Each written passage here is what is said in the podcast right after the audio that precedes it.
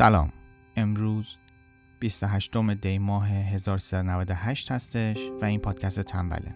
این قسمت برخلاف قسمت های قبلی که داشتیم قسمت ویژه هستش و یک مهمان رو داریم. آقای علی رحیمپور دانشجوی دکترای دانشکده علوم روانشناسی توی دانشگاه کالیفرنیا مرسد. کار اصلی علی تولید دستگاه های اندازگیری عملکرد مغز هستش. و متاسفانه ما اسم دستگاهش رو تا اواخر برنامه نیاوردیم. و به همین خاطر من می‌خواستم که الان اول بگم که اسم دستگاهشون FNIRS Functional Near Infrared Spectroscopy هستش. و این دستگاه به وسیله نور فعالیت مغز رو می‌تونه اندازه گیری کنه.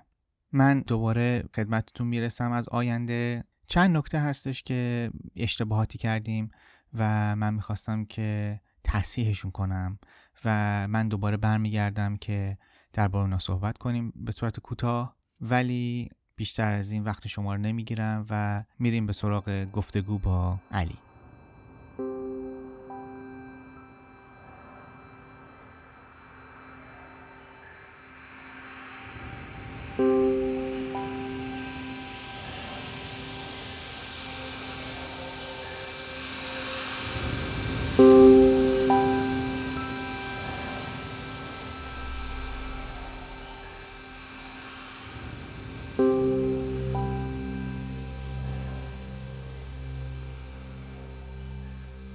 خب سلام علی جان. می‌خواستم که تو اول خودتو یه خورده معرفی کنی و بگی که زمینه کلی کارت چی هستش. نمی‌خوام توی جزئیات بری فقط بگی که کلا چه کارها می‌کنیم توی نوروساینس. خب من دانشجوی ایرانی که الان اومده خارج از کشور از مهندسی شروع کردم. طبق اون روالی که همه دنبال می‌کنن مهندسی برق بودم توی ایران. بعد در مقطع ارشد گرایش biomedical bioelectric رو انتخاب کردم. الان هم برای دکترا در گرایش neuroscience مشغول به تحصیل هستم در امریکا خب برای اینکه یه ذره مشخص تر بشه پس رشته ارشدت دوباره میگید که چی هستش؟ آره ببین حامد جان من چون که توی گرایشم در لیسانس برق بود و برای ارشد همون برق موندم و گرایشی که خوندم گرایش به قول معروف توی ایران بهش میگن مهندسی پزشکی. مهندسی پزشکی یک رشته میان رشته ای محسوب میشه که کلا اینطوری بگم که خود برق انشابات مختلفی داره. یکی از انشاباتش مهندسی پزشکی هست و از طرفی هم خود مهندسی پزشکی انشاباتی داره. یکیش بایو الکتریک هست که من خوندم.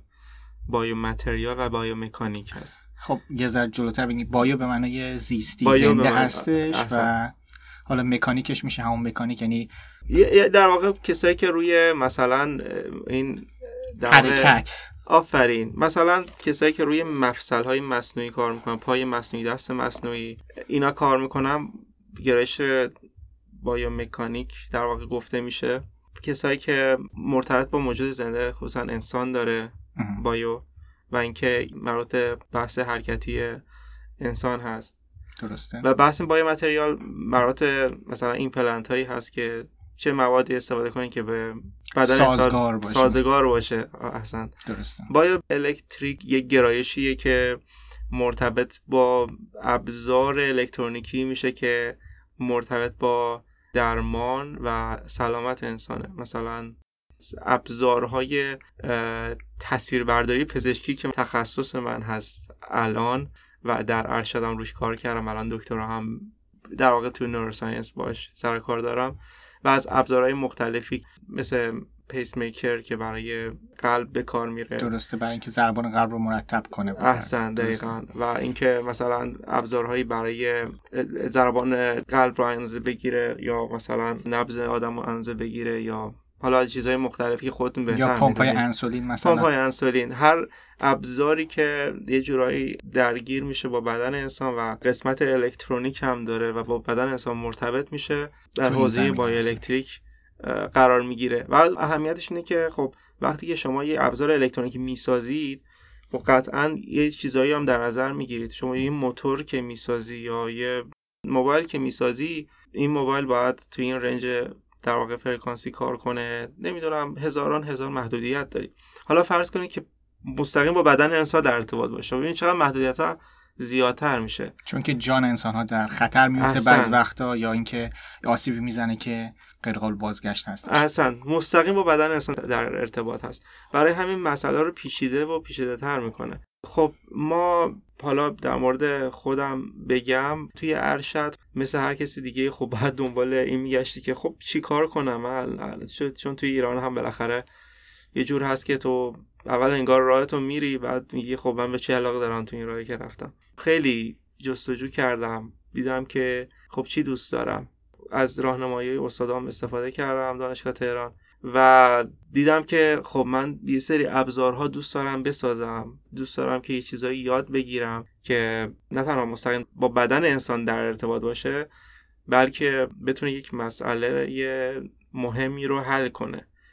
و دیدم که چه چیزی هست که خیلی پیچیده است یا اینکه مسئله اصلی انسان هست. خب همیشه می‌دونی که مسئله طول تاریخ این بوده که یک اندام پیچیده مثل مغز چجوری کار می‌کنه. این آدم به قول معروف پرسشگر همیشه این سوال براش ایجاد شده. یک بحث فلسفی که در مورد مغز می‌شده و اینکه حتی اون جراح هایی که می‌خواستن کسایی که مشکل مغزی دارن رو حل کنن همیشه با این پرسش روبرو بودن که خب مغز رو باید بشناسیم تا بتونیم یه چیزی رو حل کنیم یا درمان کنیم یا از نقاط کور شناخت انسان بتونیم که پرده برداری پرده کنیم. برداری کنیم. درسته. فارسیش خیلی سخت. آره. بعد خلاصه همیشه این تو ذهن من بود و دیدم که خب چقدر جالبه و چقدر هم پیچیده است. خب من از برق رفتم رشته میان رشته مهندسی پزشکی زیست پزشکی و اونجا توی یک گروهی کار کردم که روی دستگاه های تصویر برداری یا نقشه برداری مغزی کار می‌کنم خب یه ذره بیشتر توضیح یعنی تصویر برداری مغزی به چه صورت؟ مثلا می‌تونی با اشعه ایکس هم میشه تصویر برداری کرد؟ بله بله. ببین بخواد به طور کلی و ساده بگم اینکه به علت پیچیدگی مغز از یه طرف از طرف دیگه دسترسی سخت به مغز اینه که تو مطالعهش سخت میشه. وقتی که شما با یه جمجمه سخت درگیر هستی و می‌خوای درونش رو بشناسی و با پیچیدگیهاش آشنا بشی کنکاش کنی و از طرفی هم نمیشه توی بوته آزمایش قرار بدی آزمایشش کنی دنبال یه راه حل یا دنبال یه حقه هایی هستی که بتونی مغز رو بشناسی و درش نفوذ کنی. بخوای یه جور دیگه بگیم این هستش که مغز زمانی جالب هستش که کار کنه. حالا اگه مغز رو در بیاریم از یه از جمجمه آدم ها میمیرن و کارکردش مختل میشه احتمالا. آره اتفاقا این خیلی خوب گفتی چون که یه دونه تحقیق اخیرا من خوندم فکر کنم مال تابستون امسال بودش 2019 جولای 2019 بود اگه اشتباه نکنم.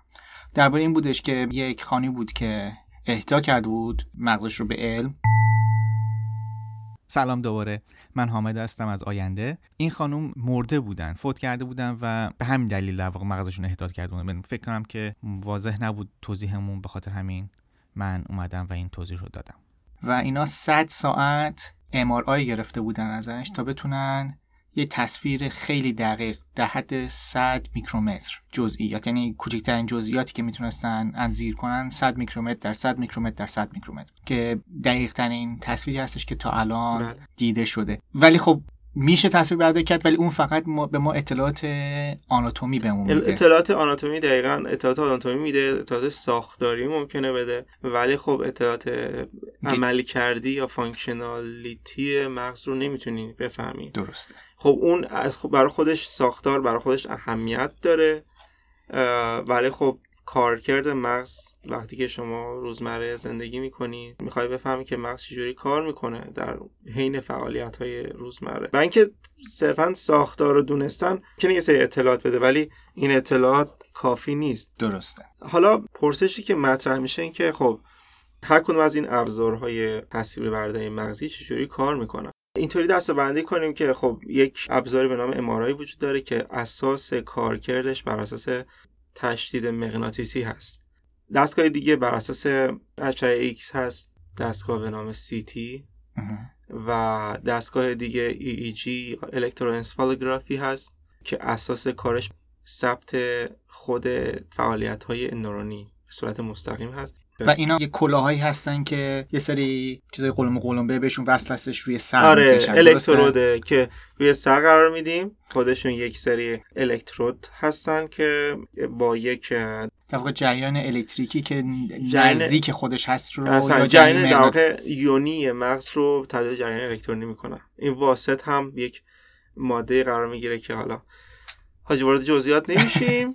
ولی خب یک دستگاه مشابه EEG هست به نام MEG مگنت اسپالگرافی که فعالیت مغناطیسی مغز اندازه می‌گیره اون دستگاه خیلی بزرگ و گرون قیمته. دستگاه MRI دستگاه MEG و دستگاهی مثل پت اسپکت دستگاه پزشکی هستی؟ درسته. اینا دستگاهی هستن که خیلی بزرگ و خیلی گرونن در حد میلیون دلار قیمتشونه. و شما چون دستگاه خیلی بزرگ هست شما فعالیتات محدود میشه. یعنی شما نمی‌تونی که هر کاری رو باشون انجام بدی. وقتی که دستگاه بزرگ داری باید کسی که وارد دستگاه میشه بی حرکت باشه و یه سری نقشه برداری مغزی روش انجام بشه.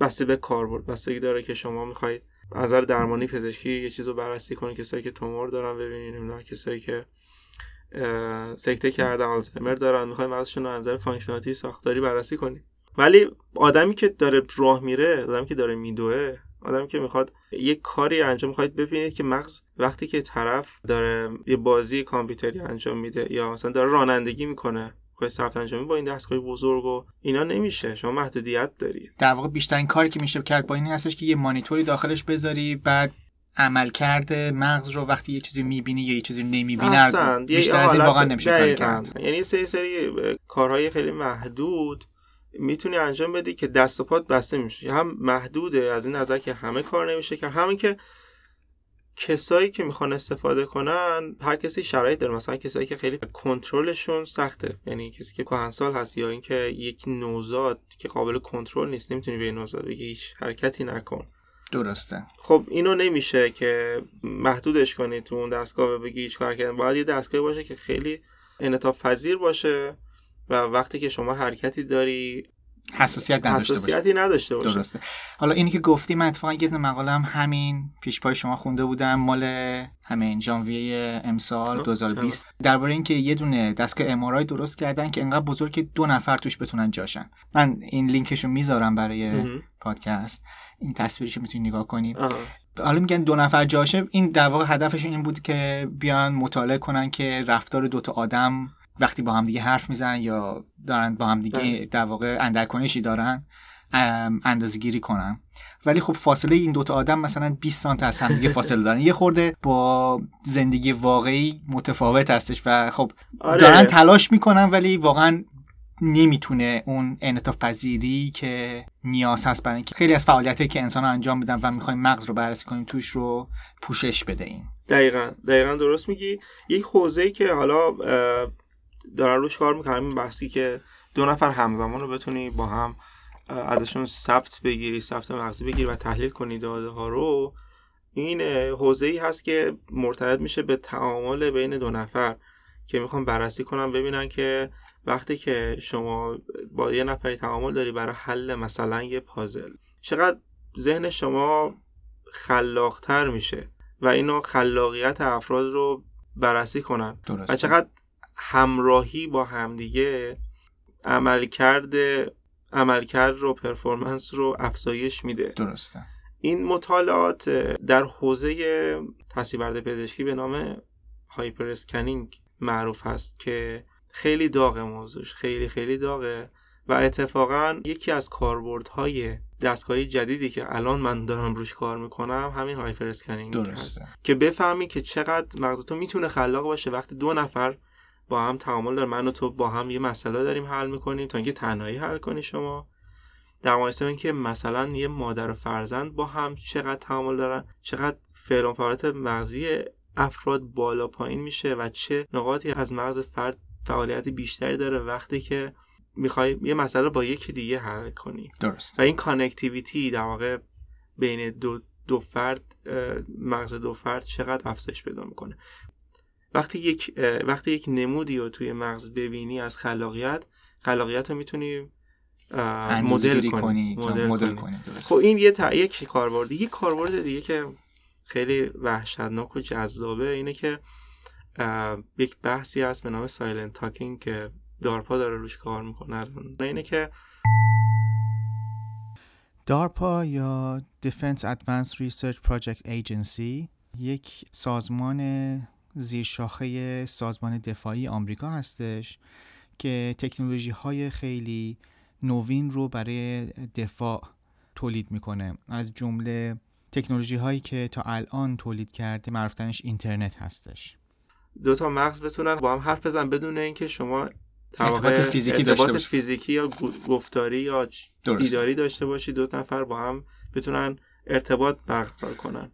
خب این خیلی وحشتناکه. خب, خب. اینو یه ذره بیشتر توضیح یعنی اینکه مغز فرد اول یه چیزی رو فکر می‌کنه و فرد دوم می‌فهمه, می‌فهمه. که, فرد اول چه فکری چه کرده. فکری کرده. یعنی مغز من شما یک ارتباط مستقیمی با هم داشته باشن بدون واسطه. یا واسطه ای که فرد سوم نتونه متوجه بشه. و این کار رو دارن انجام میدن الان. این الان یک پروژه که چند ساله تو دارپا شروع شده و الان این مثلا این مقاله که شما مطرح کردی یک نمودی از این کار بزرگه وقتی شما دو نفر با هم می‌خوان یه مسئله پازلی حل کنن مغز من و شما می‌فهمه چه خبره که این مسئله داره یعنی داری نتیجه رو می‌بینی ولی مغز من و شما داره تعامل می‌کنه با هم دیگه. درست. و این تعامله چقدر روی هم تاثیر می‌ذاره و چه نقاطی از مغز فعالیت می‌کنه؟ خب. آیا تأثیری می‌ذاره یا نه؟ یعنی مسئله اصلیه. اول سوال اول اینکه آیا تاثیر می‌ذاره بعدا چه تاثیر می‌ذاره و چطور می‌تونیم در واقع ازش اطلاعاتی استخراج کنیم؟ آره. درست. اتفاقا حالا یک ابزار تصویربرداری مغزی دیگه هست که بر اساس تحریک مغزی می‌تونه اطلاعات بده. بهش میگن TMS یا ترانسکران مگنتیک استیمیشن میاد تحریک مغناطیسی روی نقطه خاصی از مغز انجام میده و می‌خوای بفهمی که با استفاده از اون تحریک بفهمی که کدوم نقطه از مغز فعال شده. درسته. این هم جنبه تصویربرداری داره هم جنبه درمانی داره الان. این یه ذره شبیه اون آزمایش های اول مغز هستش که قبلا در واقع جمجمه رو باز می‌کردن. مخصوصا برای کسایی که عمل جراحی انجام می‌دادن. بعد با الکترود می‌رفتن الکترود می‌زدن به جاهای مختلف مغز ببینن کدوم عضله کار می‌کنه. آفرین یا مثلا چه... یه سری کارها اینجوری می‌کردن ولی الان به صورت غیر تهاجمی. غیر تهاجمی تره به خاطر اینکه مغناطیس و الکتریسیته با هم دیگه ارتباط مستقیمی دارن می‌تونی یکی رو به اون یکی تبدیل کنی با میدان مغناطیسی یک نیرویی رو منتقل می‌کنن که به میدان الکتریکی تبدیل میشه تو اون بخش از نورون ها یه مغز و اون در واقع فعال می‌کنه اون نقطه رو. آره، درسته. خب خیلی فکر کنم جامع توضیح دادیم درباره اینکه کل زمینه چی هستش و چه اتفاقایی داره میفته. می‌خوای یه ذره بیشتر درباره کاری که خودت داری انجام میدی توضیح بده اگه دوست داری. حتما. خب ببینید الان ما یه مقدماتی گفتیم در مورد تصویربرداری پزشکی و انواع اقسام مختلف دستگاهی که وجود داره و الان توی مرکز درمانی مرکز تحقیقاتی روش کار میشه. و همونجور که گفتیم هر کدومش یه سری محدودیت ها دارن. یکی می‌بینه یه دستگاهی که خیلی بزرگ گرون قیمته ولی خیلی محدوده و خیلی کارا رو نمی‌تونی انجام بدی. درسته. یعنی که کسایی که مثلا کودک هستن یا اینکه نوزاد هستن و اینکه ایمپلنت دارن روی مثلا یک فلزی روی بدنشون هست به دلیل مختلف یا فیس میکر دارن. این چیزا وقتی وارد دستگاه MRI میشن نمی‌تونه ازش سمت بگیری. درسته. اینم به خاطر این هستش که دستگاه MRI یه میدان مغناطیسی خیلی قوی. الان قوی ترینش فکر کنم 7 تسلا هستش که 7 تسلا میشه تو برای 200 هزار برابر میدان مغناطیسی زمین اگه بله. اشتباه نکنم. خب من اشتباه می‌کردم بین 10 تا 26 میلیون برابر میدان مغناطیسی زمین هستش. قوی ترین دستگاهی که الان ما داریم. که وقتی تو اون میدان باشه اگه قطعی که از جنس آهنی باشه که کاملا مغناطیسی میشه و میچسبه به دیواره بله، چیز. اگه هم حتی چیزی مثل مس طلا یا مواد دیگه اینجوری هم باشن که مغناطیسن خودشون شدت میدان مغناطیسی باعث میشه که یا گرم بشن یا اونم به صورت ضعیف مغناطیسی میشن. حتی من خونده بودم که آدمایی که خالکوبی دارن به خاطر اینکه بعضی از خالکوبی از رنگدانه های استفاده می‌کنن که مغناطیسی اکسید آهن آه. هست و اینا اون هم برای خیلی از آدما مشکل ایجاد کرده بود قبلا. آره. من نمی‌دونستم. خب ولی خب برای مس- مثلا حتی دندون پر کرده داشته باشه ممکنه مشکلی پیدا کنه. این یعنی هم مشکل سازه هم داده هایی که می‌گیریم اطلاعاتی که می‌خوایم آنالیز کنی اطلاعات دقیق حتما نیست و اینکه خیلی از اطلاعات از بین میره وقتی که شما یه حرکت کوچیکی داشته باشی یا درسته. پزشکی اشتباهی بکن. و این آزمایش معمولا حداقل 20 دقیقه طول می‌کشه حتی بیشتر. بله و خیلی طول می‌کشه خیلی هزینه بر هست و اینکه از طرفی هم شما اطلاعات زمانی خوبی نخواهید داشت چون که در واقع هر مثلا پنج ثانیه یک اطلاعات می‌گیری یک دفعه تصویر می‌گیری، اسکن می‌گیری بله. یک اسکن می‌گیری و فعالیت های آنی مثل مثلا بعضی بیماری ها مثل مثلا سره که درسته شما نیاز داری که ببینی که فعل و فعالات فرکانسی مغز چقدر افزایش پیدا می‌کنه نیاز به اطلاعات زمانی داری ولی خب امارای نمی‌تونه اینو بده پت درسته. نمی‌تونه بهت بده ای جی می‌تونه بهت بده ولی ای جی مشکلش از اون طرف چیه؟ مشکل ای جی از اون طرف اینه که رزولوشن مکانی خوبی نداره. اینو یه ذره بهتر توضیح پس MRI می‌تونین شما جزئیات خیلی خوبی از مغز رو ببینی بله. ولی بازی کرده باشیم. اگه گرافیکت خوب نباشه رمت کافی نباشه وقتی بازی سنگین بشه مثلا هر چند ثانیه بار مثلا صفحه عوض میشه.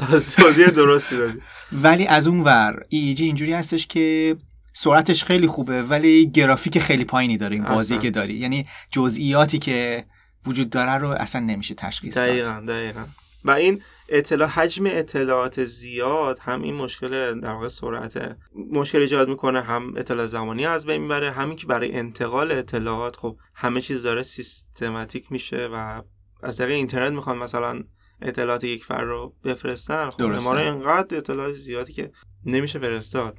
قابل کامپکت کردن هم نیست. درسته. برای همین تو نیاز داری که اطلاعات کوچیک و کوچیکتر کنی و اطلاعات مفیدتری داشته باشی.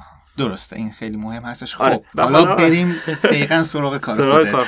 خب کار من در واقع از همون لیسان از همون دوره ارشد کلید خورد.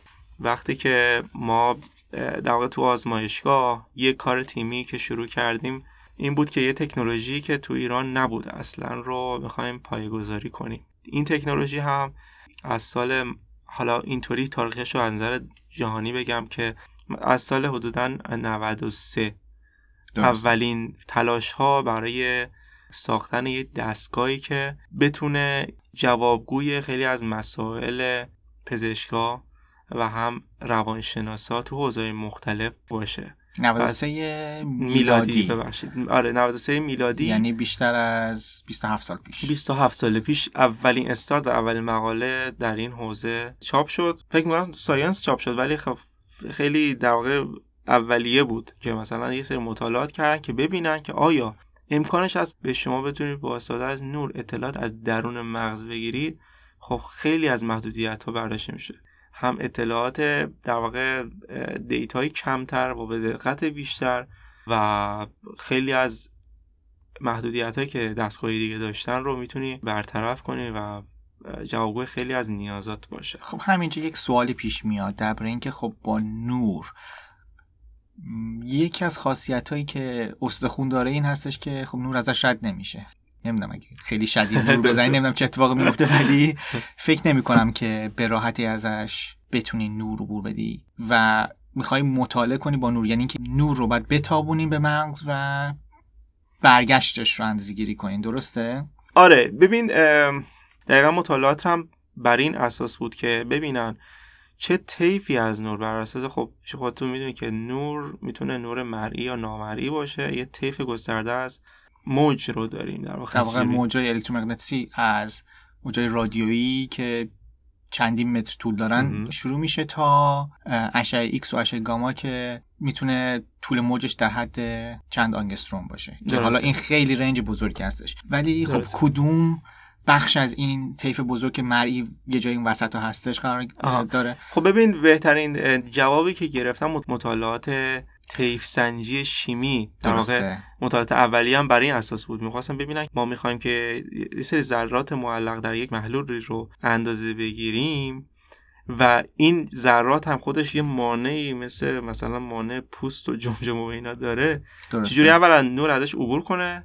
دوم اینکه چه ذراتی رو بتونه شناسایی کنه و بتونه ثبت کنه و اطلاعات ازش بگیره. درسته. این مسئله پیچیده خودشه خب. و آزمایش بسیار زیادی انجام دادن و خیلی خیلی توی حوزه در واقع اون همون طیف سنجی اسمش دقیقا نمی‌دونم. تیف سنجی بهش میگن سپکترومتری و اسپکتروسکوپی بهش میگن که. همون طیف سنجی هست آفرین. دقیقا توی بحث همین اسپکتروسکوپی که در واقع اسم دستگاهی که ما هم روش کار می‌کنیم بخشیش هست. زیادی انجام شد دیدن که یک بهترین بازه در واقع بتونن که اون تیف سنجی رو بر اساس اون طول موج ها انجام بدن مادون قرمز نزدیک به نور مرئی یعنی نیر اینفرارد هست درسته. این بازه ای هست که با توجه به اون رنجی که هست می‌تونن اون کروموفور یا اون ذراتی رو که براشون مطلوب هست و اندازه گیری کنن و همونطور مناسب باشه برای اینکه از جمجمه تا حد مناسبی عبور کنه. تا حدی که بتونه ذره ای از جمجمه اون ورتر بره و بتونه قشر بیرونی مغز رو اندازه بگیره. و این قشر بیر- بیرونی مغز به طور قابل توجهی اهمیت داره چون که بیشتر فعالیت هایی که مغز به صورت حسی حرکتی و تمام اندام حسی درگیر هستن و می‌تونی اطلاعات زیادی ازش بگیری و قشر بیرونی یا کورتکس مغز هست. درسته که در واقع همون بخشی هستش که توی اصطلاح عامیانه به اسم قشر خاکستری شناخته میشه بله و بقیه مغز که داخل هستش که بهش م- قشر سفید, سفید. داره شناخته آره. میشه در واقع ارتباط هایی هستش ارتباط بین های اینا هست یعنی در واقع اون قشر خاکستری قسمت اعظمش توی کورتکس یک قسمت هایی هست که در داخل مغز قرار در داخل مغز قشر خاکستری هست ولی اغلبش توی قشر کورتکس هست. این اهمیت خیلی زیادی داشت که خب دانشمندان محققین گفتن خب okay این کافی هست برامون که خب قشر بیرونی مغز رو اندازه بگیریم قشر خاکستری رو اندازه بگیریم. دیدن که می‌تونن از LED استفاده کنن برای تابش نور و ریسیور یا دریافت گیرنده در واقع. نور. توپوگرافی رو تونستن طراحی کنن که بتونن جوری فرستنده و گیرنده های نوری رو در کنار هم قرار بدن که بتونن اطلاعات رو به صورت کانال هایی از مغز بتونن بگیرن. یه خورده پیچیده شد. آره خیلی پیچیده شد.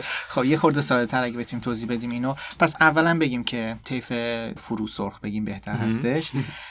می‌تونه تا یه حدی از جمجمه عبور کنه. حالا بله. اگه بخوایم نور رو بفرستیم و بگیریم دو دفعه از جمجمه باید عبور کنه و یه مقدارش قطعا جذب میشه درسته؟ احسن و بعد به سطح مغز برخورد می‌کنه و یه چیزی رو اندازه می‌گیره. ببین این آره اون در واقع اون ذراتی که اندازه می‌گیره فعالیت هموگلوبین خون رو اندازه بگیرن. هموگلوبین خون خود دو دسته است. oxy هست هموگلوبین حامل اکسیژن هست و deoxy هست. درسته. اینا مثلا درسته. پس هموگلوبین در واقع یک پروتئین هستش که توی خون وجود داره توی گلوبولای سرخمون.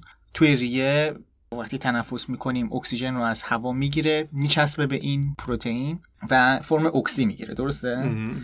و میاد توی جاهای مختلف بدن اکسیژن آزاد می‌کنه تو مغز هم همینطور. و به جاش دیوکسید کربن احسن. بعد از سوخت و ساز رو جذب می‌کنه و می‌بره به ریه. احسن. خب حالا این چه ربطی داره به فعالیت مغز؟ احسن. سوال خوبی. خب دیدن که ببین همین اساس عمل کرده این به صورت غیر مستقیم می‌تونی بفهمی که فعالیت مغز چجوریه. خب وقتی که ف... سوخت و ساز یک سلول یا یک نورون افزایش پیدا می‌کنه مصرف اکسیژنش افزایش پیدا می‌کنه وقتی که هر جا ما مصرف اکسیژن و اکسی هموگلوبین در واقع درسته. بالا میره آزاد شدن دی اکسی هموگلوبین هم افزایش پیدا می‌کنه. پس ما با یک روندی روبرو هستیم یک سوخت و سازی روبرو هستیم که اگه بتونیم اینو اندازه بگیریم می‌فهمیم که آره این نقطه از مغز الان فعالیتش بیشتره درسته. الان ما داریم مثلا فعالیت حرکتی داریم و داریم راه میریم حتما حتما ما مطمئنیم که اون نقطه از مغز که مرتبط با فعالیت های حرکتی هست سوخت و ساز نورونهاش بیشتر هست. بیشترم و چون فعالیت اون نورونا بیشتره مصرفشون بیشتره و نوع هموگلوبین دیوکسی که بهش دیوکسید کربن وصل شده بیشتر هست تو اون منطقه. و اون نور فروسرخ می‌تونه این دوتا مدل هموگلوبین رو از همدیگه تشخیص بده, تشخیص بده. درسته مهم. خیلی چون ما. آره چون که اون دستگاه بر این اساس هست که بر اساس دو طول موج یا بیشتر حالا بیشتر دو یا سه طول موج کار می‌کنه که تو اون رنج فرو سرخ نزدیک به نور مری هست بعد حالا ما بر اساس این دوتا طول موج میان که وقتی اطلاعات رو از مغز بگیر این بر اساس یه فرمول خاصی است که تغییرات اون شدت نور می‌تونید تبدیل کنی به تغییرات اکسی و دی اکسی یا حالت خیلی ساده بگم دو مدل دو مجهول میشه. یعنی دو تا طول موج داشتی و بر اساس این دو تا طول موج می‌خوای دو تا متغیر رو حل کنی. اکسی و دی اکسی بر این اساس و بر اساس حالا اون ساختاری که خود دستگاه داره می‌تونی نقاط مختلف مغز و فعالش اندازه بگیری. دستگاه شما هم شبیه همون دستگاه ایجی هستش در واقع میاد رو سر میشینه مثل کلاه یه کلاه لاستیکی ماننده. درسته؟ آره تقریبا شبیه کلاه مثلا شناگر هست مثل کلاه شناگر هستش. و نقاط مختلف شما در واقع یه منبع نور داریم و حسگر حسگر اطرافش داریم.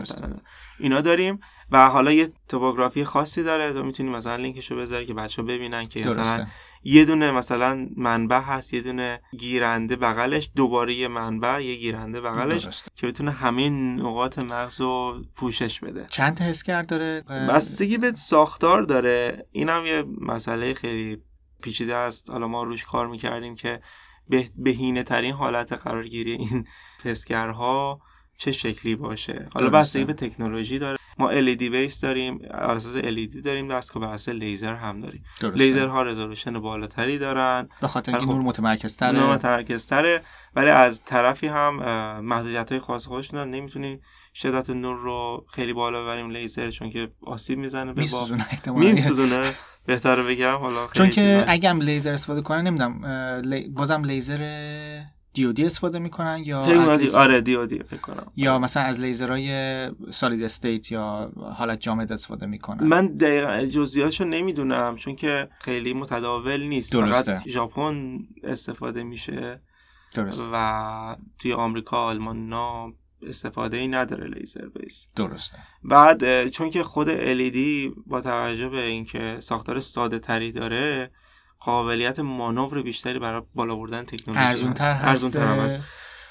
و اگه خراب شه قابل جایگزین کردن, کردن هست. دقیقا اینطور آره. و حالا این این دستگاه وقتی که بر اساس نور باشه و ما بتونیم این دستگاه رو تولید کنیم از خیلی نظرها بهتر جواب خیلی سوالاتمون رو ممکنه بده. درسته. مثل همون مثالی که اما اول صحبتمون گفتیم کسایی که روی مثلا کارهای پزشکی ورزشی کار کنن موقع راه رفتن موقع در واقع بازی کردن موقع یک فعالیت در واقع بازی کامپیوتری یا هر چیزی یک سری فعالیت بدنی وقتی داری تو قابلیت بیشتری داری که مثلا تکون بخوری و حساس به نویز ها نیست این دستگاه و خیلی قابلیت ها بهت میده خب. و الان خصوصا برای کاربرد نوزادان برای کودکان برای بررسی چون که کار ارشد من یه قسمتی از کارم بررسی کودکانی بود که تازه دنیا اومده بودن و مشکل مشکل اکسیژن رسانی روی مغزشون بود. به نام hyperoxia hypoxia که به اندازه گیری می‌کردیم که این کودکان چقدر اکسیژن روی مغزشون نیازن کدوم کدوم قسمت از مغزشون مشکل دریافت اکسیژن دارن و مشکل اون در واقع عملکرد مغزشون مشکل داره و با استفاده از یک متدی حالا من درگیر اون قضیه نشدم و درمانیش نشدم درسته. تشخیص می‌دادیم.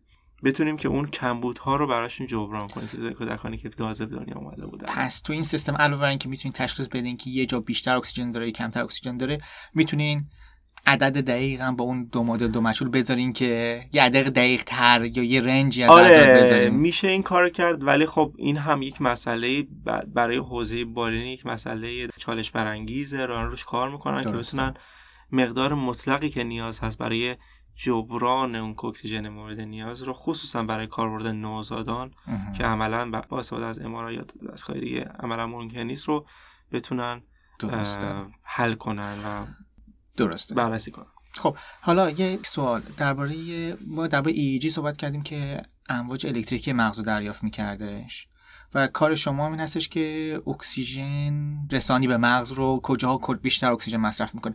این دوتا با همدیگه همپوشانی دارن یا تفاوت عمده که می‌تونی چه اطلاعاتی رو می‌تونیم با ایجی بگیریم که با شما شما نمیشه یا بهتر برعکسش که خوبیه. ببینید واقعا دست گذاشته روی نقطه ای که الان چلن... یعنی چالش برانگیز هست هنوز. الان ما می‌تونیم که فعالیت های نورونی مغز رو به شیوه مستقیم با EEG یا MEG و غیر مستقیم با استفاده از MRI و این دستگاهی که من الان روش کار می‌کنم اسم دستگاه نگفتی تا حالا. FNIRS هست اسمش Functional Near Infrared Spectroscopy FNIRS درسته. که حتما تو لینک اطلاعات بیشتری قرار میدی. با این دستگاه به شکل غیر مستقیم اطلاعات رو می‌تونن دریافت کنن.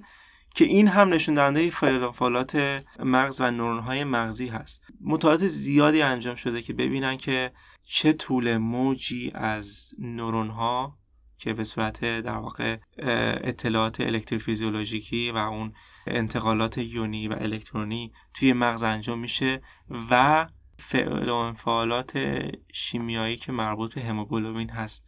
چقدر این دوتا به هم مرتبط هستن و یه فرمولی برای ارتباط این دوتا در بیارن. یه بار دیگه اینو توضیح میدی چون یه ذره پیچیده شده. آره آره خیلی اینجا خیلی پیچیده است. ما گفتیم که یه سری از ابزار تصویربرداری به طور مستقیم مثل ایمیجی به طور مستقیم اطلاعات رو می‌گیرن. اطلاعات الکترونی رو می‌گیرن. ولی یه سری دستگاه مثل امارای که اطلاعات هموگلوبین رو می‌گیره یک شاخصی از هموگلوبین رو می‌گیره. افنیرز که ما داریم من دارم روش کار می‌کنم که اطلاعات اکسیدی هموگلوبین رو می‌گیره.